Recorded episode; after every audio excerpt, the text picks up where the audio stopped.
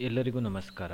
ಯುಧಿಷ್ಠಿರನ ನೇತೃತ್ವದಲ್ಲಿ ರಾಜಸೂಯ ಯಾಗ ಸಮಾಪ್ತಿಯಾದದ್ದು ಮತ್ತು ಆ ನಂತರ ವೈಭವಪೂರ್ಣವಾದಂತಹ ಸತ್ಕಾರಗಳನ್ನು ನೋಡಿದಂತಹ ದುರ್ಯೋಧನನಿಗೆ ಈ ಯುಧಿಷ್ಠಿರನ ಮೇಲೆ ಮತ್ಸರ ಉಂಟಾಗ್ತದೆ. ಅದಲ್ಲದೆ ಇನ್ನೂ ಒಂದೇನಾಯ್ತು ಅಂತ ಹೇಳಿದ್ರೆ ಭಗವಂತ ಶ್ರೀಕೃಷ್ಣನು ಯುಧಿಷ್ಠಿರನ ಅಪೇಕ್ಷೆಯ ಹಾಗೆ ಇಂದ್ರಪ್ರಸ್ಥದಲ್ಲೇ ಉಳಿದುಕೊಳ್ತಾನೆ. ಇನ್ನೊಂದು ಕಡೆಯಲ್ಲಿ ಏನಾಗ್ತದೆ ಅಂತ ಹೇಳಿದ್ರೆ, ಶಾಲ್ವ ಅಂತ ಹೇಳುವ ಒಬ್ಬ ವ್ಯಕ್ತಿ ಇದ್ದ ಆತ ಶ್ರೀ ಕೃಷ್ಣನ ಕೈಯಲ್ಲಿ ಹತನಾದಂತಹ ಶಿಶುಪಾಲನ ಸ್ನೇಹಿತನಾಗಿದ್ದ. ಈ ಹಿಂದೆ ಯಾದವ ವೀರರು ಯಾರಿದ್ದಾರೆ, ಅವರು ಯುದ್ಧದಲ್ಲಿ ಜರಾಸಂಧ ಮೊದಲಾದವರನ್ನೆಲ್ಲ ಗೆದ್ದುಕೊಳ್ತಾರೆ. ಈ ರೀತಿಯಾಗಿ ಯಾದವ ವೀರರ ಎದುರು ಸೋತಂತಹ ಶಾಲ್ವ ಅಲ್ಲೇ ಒಂದು ಪ್ರತಿಜ್ಞೆಯನ್ನ ಮಾಡ್ತಾನೆ. ಅವನು ಏನು ಅಂತ ಹೇಳಿ ಪ್ರತಿಜ್ಞೆ ಮಾಡ್ತಾನೆ ಅಂದ್ರೆ ನಾನು ಈ ಭೂಮಂಡಲವನ್ನ ಯಾದವರಿಂದ ರಹಿತವನ್ನಾಗಿ ಮಾಡಿಬಿಡ್ತೇನೆ ಅಂತ. ಹಾಗಾಗಿ ಶ್ರೀ ಕೃಷ್ಣನನ್ನ ಸದಾ ದ್ವೇಷಿಸ್ತಾ ಭಗವಂತ ಮಹಾದೇವನನ್ನ ಈತ ಸ್ತುತಿ ಮಾಡಲಿಕ್ಕೆ ಪ್ರಾರಂಭಿಸ್ತಾನೆ. ಅವನು ಎಷ್ಟು ಕಠಿಣವಾದಂತಹ ಅನುಷ್ಠಾನವನ್ನ ಮಾಡಿದ, ತಪಸ್ಸನ್ನ ಮಾಡಿದ ಅಂತ ಹೇಳಿದ್ರೆ, ದಿವಸಕ್ಕೆ ಒಂದು ಮುಷ್ಟಿಯಷ್ಟು ಬೂದಿಯನ್ನ ಮಾತ್ರ ಸೇವಿಸಿ ಭಗವಂತನ ಅಂದ್ರೆ ಶಿವನ ಧ್ಯಾನವನ್ನ ಮಾಡ್ತಾ ಇದ್ದ ಮಹಾದೇವ ಅತ್ಯಂತ ಬೇಗ ಸಂತುಷ್ಟನಾಗುವಂತಹ ಭಕ್ತರ ಒಡೆಯ. ಶಾಲ್ವನ ತಪಸ್ಸಿನಿಂದ ಸಂತುಷ್ಟನಾದ್ರೂ ಕೂಡ ಈ ಶಾಲ್ವನ ಮನಸ್ಸಿನಲ್ಲಿದ್ದಂತಹ ಕೆಟ್ಟ ಆಲೋಚನೆಗಳನ್ನು ಗ್ರಹಿಸಿ ಮಹಾದೇವನು ಸರಿಸುಮಾರು ಒಂದು ವರ್ಷದ ನಂತರವೇ ಶಾಲ್ವನ ಎದುರು ಪ್ರತ್ಯಕ್ಷನಾಗ್ತಾನೆ ಮತ್ತು ಯಾವ ವರ ಬೇಕು ಕೇಳು ಅಂತ ಹೇಳಿ ಶಾಲ್ವನಲ್ಲಿ ಭಗವಂತ ಮಹಾದೇವನು ಹೇಳ್ತಾನೆ. ಆಗ ಶಾಲ್ವ ಹೇಳ್ತಾನೆ, ಯಾವುದೇ ದೇವರಿಂದ, ಅಸುರರಿಂದ, ಮನುಷ್ಯರಿಂದ, ಗಂಧರ್ವ ರಾಕ್ಷಸರಿಂದ ಹೀಗೆ ಯಾರಿಂದಲೂ ಕೂಡ ಭೇದಿಸ್ಲಿಕ್ಕೆ ಆಗದೇ ಇರುವಂತಹ ಮತ್ತು ಇಚ್ಛೆ ಬಂದ ಕಡೆಗೆ ಹೋಗುವಂತಹ ಜನರಿಗೆ ಭಯವನ್ನ ಉಂಟು ಮಾಡುವ ವಿಮಾನವೊಂದನ್ನ ದಯಪಾಲಿಸಬೇಕು ಅಂತ ಹೇಳಿ ಪರಶಿವನಲ್ಲಿ ಶಾಲ್ವನು ಕೇಳಿಕೊಳ್ತಾನೆ. ಭಕ್ತನ ಇಚ್ಛೆಗೆ ಅನುಸಾರವಾಗಿ ಭಗವಾನ್ ಶಂಕರನು ಒಂದು ಅಪೂರ್ವವಾದ ಮತ್ತು ಆತನ ಅಪೇಕ್ಷೆಗೆ ಅನುಸಾರವಾಗಿರುವಂತಹ ವಿಮಾನವೊಂದನ್ನ ನಿರ್ಮಿಸಿಕೊಡುವಂತೆ ಈ ರಾಕ್ಷಸರುಗಳ ಶಿಲ್ಪಿಯಾದ ಮಾಯಾಸುರನಿಗೆ ಆಜ್ಞಾಪನೆಯನ್ನ ಮಾಡ್ತಾನೆ. ಈ ಮಾಯಾಸುರನು ಶಿವನ ಆಜ್ಞೆಯಂತೆ ಸೌಭ ಅಂತ ಹೇಳುವ ಒಂದು ವಿಮಾನವನ್ನ ನಿರ್ಮಿಸಿ ಶಾಲ್ವನಿಗೆ ಕೊಡ್ತಾನೆ. ಇದು ಬಹಳ ವಿಶಿಷ್ಟವಾಗಿರುವಂತಹ ಒಂದು ವಿಮಾನವಾಗಿತ್ತು.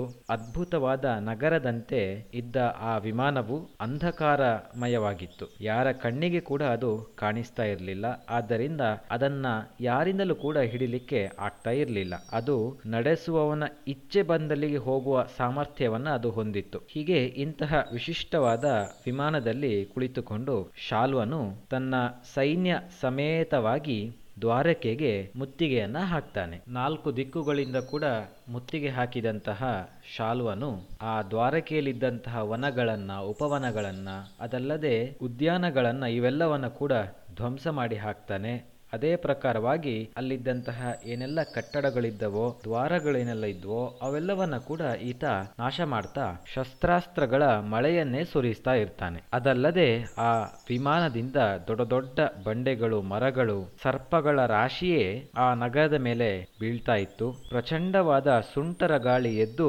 ದ್ವಾರಕೆಯ ಎಲ್ಲೆಡೆ ಧೂಳನ್ನ ಹರಡಿಸಿ ಬಿಟ್ಟಿತ್ತು. ದ್ವಾರಕೆಯ ಎಲ್ಲ ಜನರು ಕೂಡ ಈ ರೀತಿಯಾದ ಪ್ರಹಾರದಿಂದ ತತ್ತರಿಸಿ ಹೋಗ್ತಾರೆ. ಅವಾಗ ಶ್ರೀಕೃಷ್ಣನ ಮಗನಾದಂತಹ ಪ್ರದ್ಯುಮ್ನನು ತಮ್ಮ ಎಲ್ಲ ಪ್ರಜೆಗಳಿಗೆ ಧೈರ್ಯವನ್ನ ಹೇಳ್ತಾ ರಥಾರೂಢನಾಗಿ ಯುದ್ಧಕ್ಕೆ ಹೊರಟು ಬಿಡ್ತಾನೆ. ಅವನೊಟ್ಟಿಗೆ ಬೇರೆ ಬೇರೆ ರಾಜರುಗಳು ಸಾತ್ಯಕಿ ಇರ್ಬೋದು, ಸಾಂಬ ಇರ್ಬೋದು ಅಕ್ರೂರ ಇರ್ಬೋದು, ಹೀಗೆ ಅನೇಕ ಮಹಾರಥಿಗಳು ಕೂಡ ತಮ್ಮ ತಮ್ಮ ಕವಚಗಳನ್ನು ತೊಟ್ಟುಕೊಂಡು ಯುದ್ಧಕ್ಕೆ ಹೊರಡ್ತಾರೆ ಇವರೊಂದಿಗೆ ಕೂಡ ಅಸಂಖ್ಯಾತ ರಥಗಳು ಗಜಗಳು ಅಶ್ವ ಮತ್ತು ಪದಾತಿ ದಳಗಳು ಇದ್ದವು. ಹೀಗೆ ದೊಡ್ಡ ಮಟ್ಟದಲ್ಲಿ ಒಂದು ಯುದ್ಧ ಆರಂಭವಾಗ್ತದೆ. ಮಹಾವೀರನಾದ ಪ್ರದ್ಯುಮ್ನನು ಈ ಶಾಲ್ವನ ಏನೆಲ್ಲ ಅಸ್ತ್ರಗಳಿತ್ತೋ ಅವೆಲ್ಲದಕ್ಕೆ ಪ್ರತಿಯಾಗಿ ಅಸ್ತ್ರಗಳನ್ನ ಪ್ರಯೋಗ ಮಾಡ್ತಾ ಅವನ ಎಲ್ಲ ಮಾಯೆಗಳನ್ನ ಕತ್ತರಿಸಿ ಹಾಕ್ತಾ ಇದ್ದ. ಆದರೆ ಮಾಯಾಸುರನಿಂದ ನಿರ್ಮಿಸಲ್ಪಟ್ಟ ಈ ಸೌಭ ಅಂತ ಹೇಳುವ ವಿಮಾನ ಅತ್ಯಂತ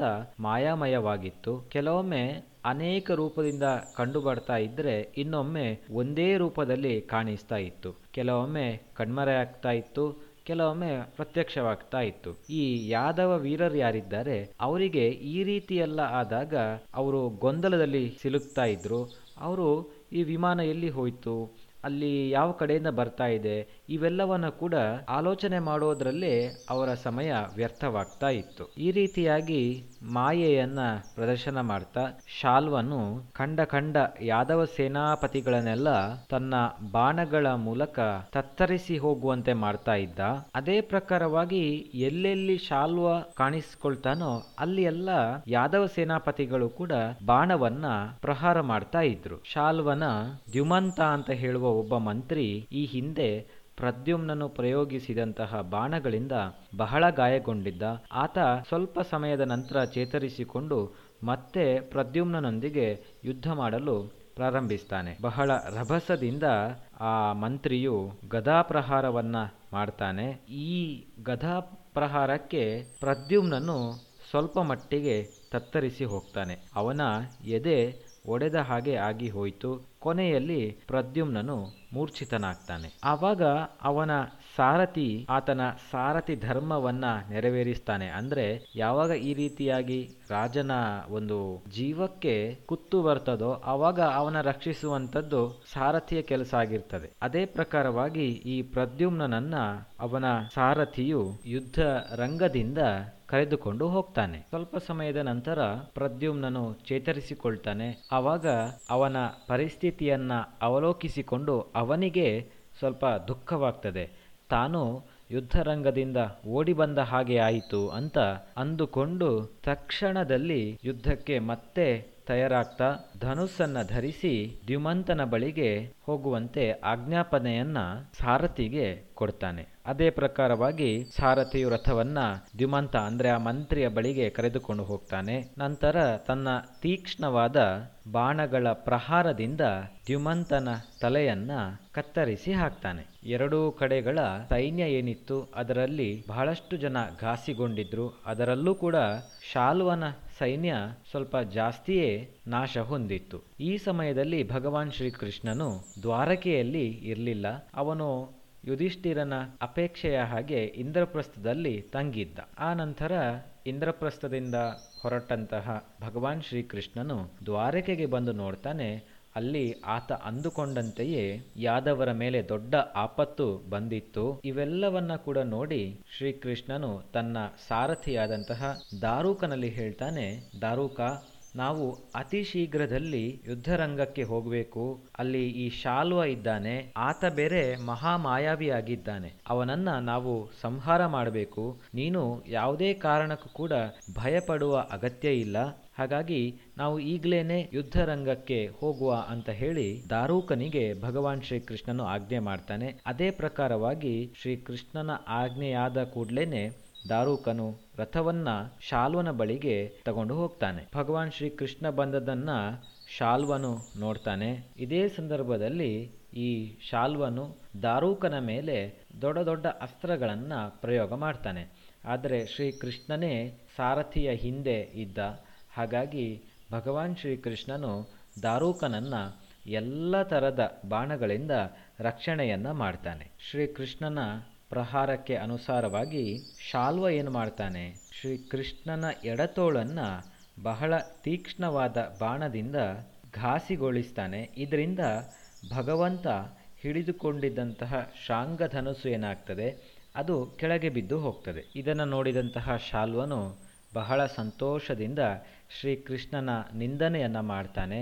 ಆ ನಂತರ ಶಾಲ್ವನು ತನ್ನ ಮಾಯೆಯನ್ನ ಪ್ರದರ್ಶನ ಮಾಡ್ತಾನೆ. ಅದರಲ್ಲೂ ಮುಖ್ಯವಾಗಿ ಏನಾಗ್ತದೆ ಅಂತ ಹೇಳಿದ್ರೆ ಈ ಸಂದರ್ಭದಲ್ಲಿ ಒಬ್ಬ ಮನುಷ್ಯ ಭಗವಂತ ಶ್ರೀಕೃಷ್ಣನಲ್ಲಿಗೆ ಬಂದು ನನ್ನನ್ನ ನಿಮ್ಮ ತಾಯಿ ದೇವಕಿಯು ಕಳುಹಿಸಿದ್ದಾಳೆ, ಆಕೆ ಹೇಳಿದ್ದಾಳೆ, ಶಾಲ್ವ ನಿನ್ನ ತಂದೆಯನ್ನ ಬಂಧಿಸಿ ಕಟುಕನು ಪಶುವನ್ನ ಕಟ್ಟಿಕೊಂಡು ಹೋಗುವ ಹಾಗೆ ಎಳೆದುಕೊಂಡು ನಿನ್ನ ತಂದೆಯನ್ನ ಕರೆದುಕೊಂಡು ಹೋಗಿದ್ದಾನೆ. ರಕ್ಷಿಸಬೇಕು ಅಂತ ಆಕೆ ಸಂದೇಶವನ್ನ ಕೊಟ್ಟಿದ್ದಾಳೆ ಅಂತ ಹೇಳೋದನ್ನ ಆ ವ್ಯಕ್ತಿಯು ಹೇಳ್ತಾನೆ. ಶ್ರೀಕೃಷ್ಣನಿಗೆ ಇವೆಲ್ಲವೂ ಕೂಡ ಅಸತ್ಯ ಅಂತ ಹೇಳುವಂಥದ್ದು ತಿಳಿದಿತ್ತು. ಇವೆಲ್ಲವೂ ಮಾಯೆಯ ಒಂದು ಭಾಗ ಅಂತ ಹೇಳಿ ತಿಳಿದಿತ್ತು. ಅದಕ್ಕೆ ಪೂರಕವಾಗಿ ಈ ಶಾಲು ಏನು ಮಾಡ್ತಾನೆ ಅಂತಂದ್ರೆ ಒಬ್ಬ ಮಾಯಾರಚಿತ ಮನುಷ್ಯನನ್ನ ಹಿಡಿದುಕೊಂಡು ಬಂದು, ಈತನೇ ವಾಸುದೇವ ಅಂತ ಹೇಳಿ ತೋರಿಸ್ತಾ ನಿನ್ನ ತಂದೆಯನ್ನೇ ನಾನು ಇವಾಗ ಕೊಂದು ಹಾಕ್ತೇನೆ ಅಂತ ಶಾಲ್ವನು ಹೇಳ್ತಾನೆ. ಅದೇ ಪ್ರಕಾರವಾಗಿ ಆ ಮಾಯಾರಚಿತ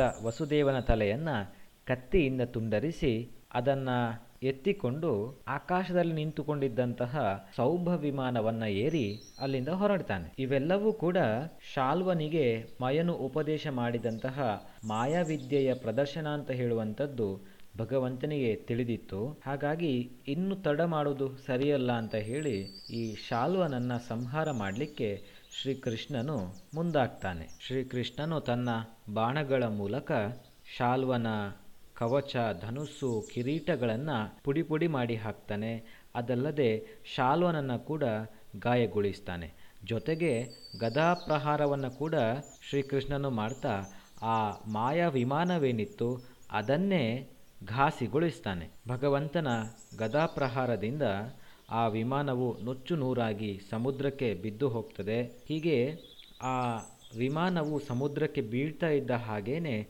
ಶಾಲ್ವನು ವಿಮಾನದಿಂದ ನೆಲಕ್ಕೆ ಹಾರಿ ಗದೆಯ ಮೂಲಕ ವೇಗವಾಗಿ ಶ್ರೀಕೃಷ್ಣನ ಕಡೆಗೆ ಮುನ್ನುಗ್ಗಿ ಬರ್ತಾನೆ. ಇದನ್ನು ನೋಡಿದಂತಹ ಭಗವಂತ ಶ್ರೀಕೃಷ್ಣನು ಗದೆಯ ಮೂಲಕ ಶಾಲ್ವನ ತೋಳನ್ನ ಕತ್ತರಿಸಿ ಹಾಕ್ತಾನೆ. ಆನಂತರ ತನ್ನ ಪರಮ ಅದ್ಭುತವಾದ ಸುದರ್ಶನ ಚಕ್ರದ ಮೂಲಕ ಶಾಲ್ವನ ಶಿರಸ್ಸನ್ನ ಕತ್ತರಿಸಿ ಬಿಡ್ತಾನೆ ಇದಿಷ್ಟು ಶಾಲ್ವನ ಸಂಹಾರದ ಕುರಿತಾದಂತಹ ಕಥೆ.